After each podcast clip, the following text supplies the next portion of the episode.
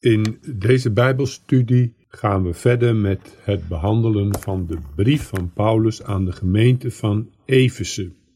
We staan stil bij Efeze 1, vers 6.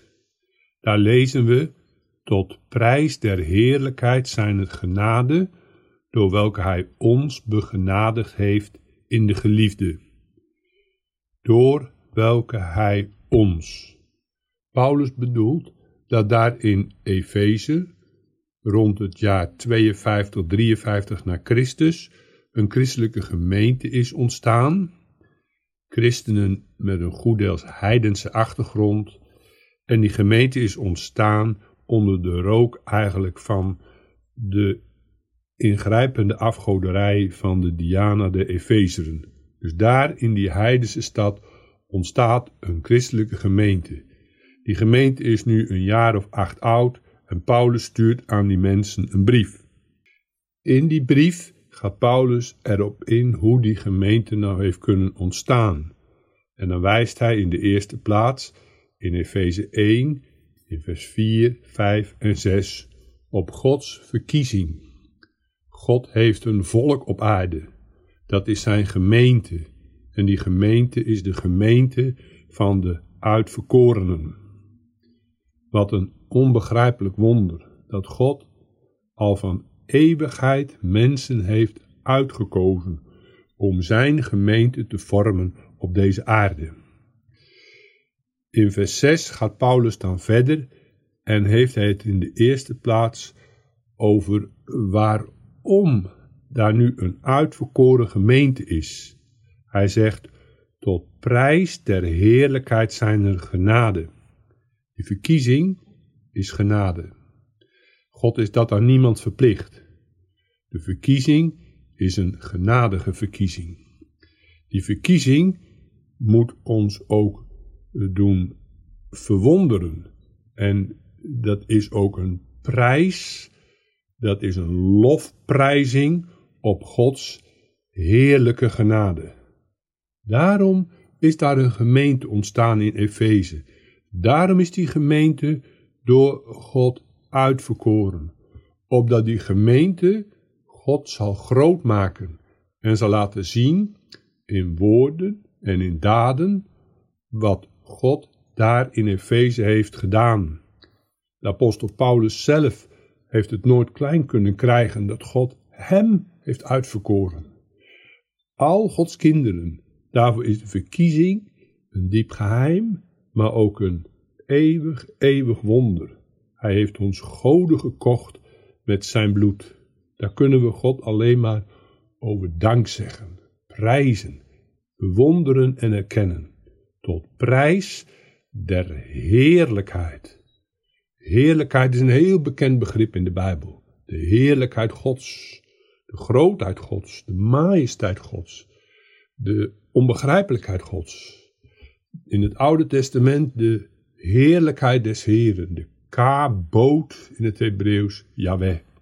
Een heel bekend begrip waarin we tot uitdrukking willen brengen hoe groot en hoe indrukwekkend de Heere, de God van de Bijbel is. Tot prijs van de heerlijkheid zijn het genade, door welke Hij ons begenadigd heeft. Begenadigd heeft.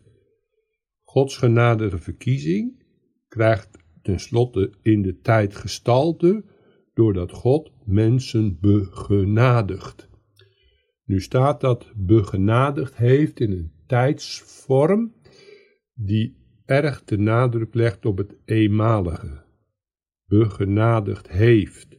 God heeft reeds van eeuwigheid in zijn genade zondaren opgeraapt.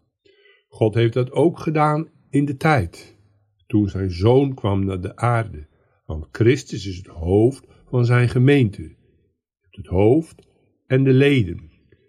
En God heeft die gemeente begenadigd. Hij heeft ons begenadigd. Begenadiging staat tegenover schuld. Wij hebben geen recht op Gods gunst. We hebben geen recht op Gods goedheid. We hebben ook geen recht op verzoening of wat dan ook. God begenadigt mensen. Ook daar in Efeze heeft God naar mensen omgezien. Het waren mensen die leefden in vijandschap tegen God. Het waren mensen die leefden in afgoderij. Het waren mensen die leefden in overspel en wat niet al meer. De Heer heeft ze begenadigd. Hij heeft hen opgeraapt. En hij heeft hen tot zijn kinderen aangenomen. Zie vers 5. En dat heeft God gedaan in de geliefde. Dat is een andere benaming voor de Heer Jezus. We weten uit de Bijbel dat de Heer Jezus de tweede persoon is in het goddelijk wezen.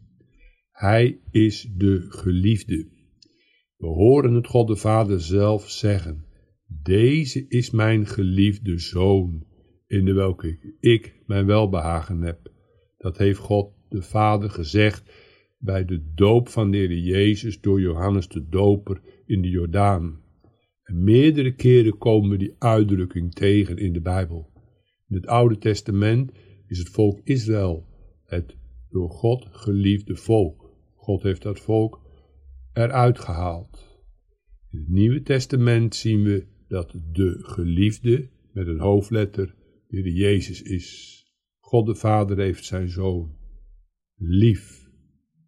Christus is ook de natuurlijke zoon van God.